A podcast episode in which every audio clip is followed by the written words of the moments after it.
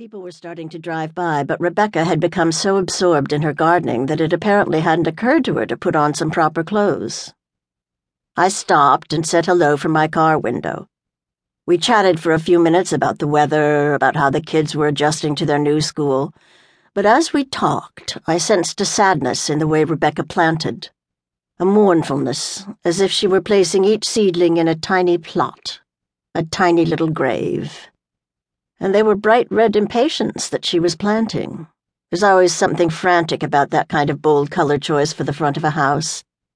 I said goodbye, and when I glanced back at Rebecca through my rearview mirror, it looked from the distance like there was a thin trail of blood leading all the way from the house to the spot where she knelt.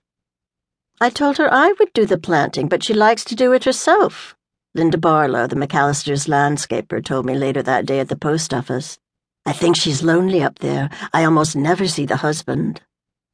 Linda knew I had sold them the house, and she seemed to imply that I had been derelict, somehow, in assuring the healthy acclamation of one of Wendover's newest treasures, the McAllisters.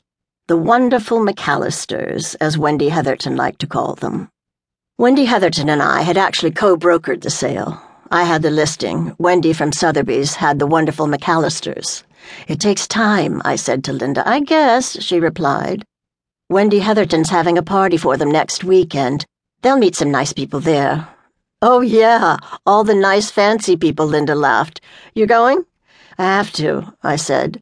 I was flipping through my mail. It was mostly bills, bills and junk. Is it hard going to parties for you? I mean, now? Linda touched my wrist gently and softened her voice when she said this. What do you mean now? I shot back. Oh, nothing, Hildy, she stammered. Well, good night, Linda, I said, and turned so that she wouldn't see how red my face had become. Imagine Linda Barlow worrying about whether it's hard for me to go to parties. I hadn't seen poor Linda at a party since we were in high school.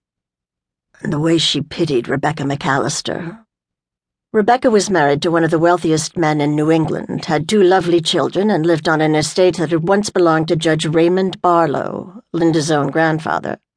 Linda had grown up playing at that big old house, with those gorgeous views of the harbor and the islands, but, you know, the family money had run out. The property had exchanged hands a few times, and now Linda lived in an apartment above the pharmacy in Wendover Crossing. Rebecca paid Linda to tend to some of her very same heirloom perennials the luscious peonies, the fragrant tea rose, lilac, and honeysuckle bushes, and all the bright beds of lilies, daffodils, and irises that her own grandmother had planted there over half a century ago. So while it was laughable, really, that she might worry about me, it was positively absurd that she pitied Rebecca. I show homes to a lot of important people politicians, doctors, lawyers, even the occasional celebrity. But the first time I saw Rebecca, the day I showed her the Barlow place, I have to admit, I was a little at a loss for words.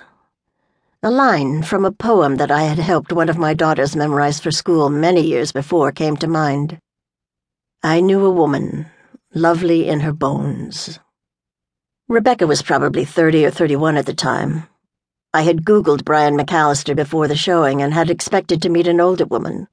People must think he's her father, is what I thought then, except for the fact that there was something very wise and understanding about her face, a sort of serenity in her expression that women don't usually acquire until their kids are grown.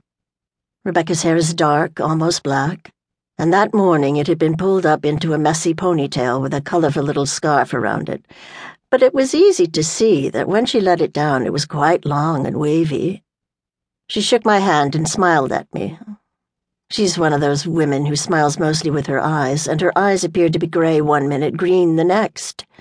I guess it had to do with the light. She was a little thin then, but her whole frame is tiny, and she wasn't as gaunt as she later seemed. She was petite. She was beautiful. She moved in circles, and those circles moved. Same poem. Although I still don't recall the name of the poet, but she was one of those effortlessly graceful women who make you feel like an ogress if you stand too close. I'm not fat, but I could lose a few. Wendy Heatherton is slim, but she's had all sorts of liposuctioning and flesh tucking. I don't know who the hell she thought she was kidding when she was carrying on about that gallbladder operation a few years back. It's a well known fact that the McAllisters had sunk a fortune into the year long renovation of the old Barlow place. Brian McAllister, for those who don't know, is one of the founders of R.E. Kerwin, one of the world's largest.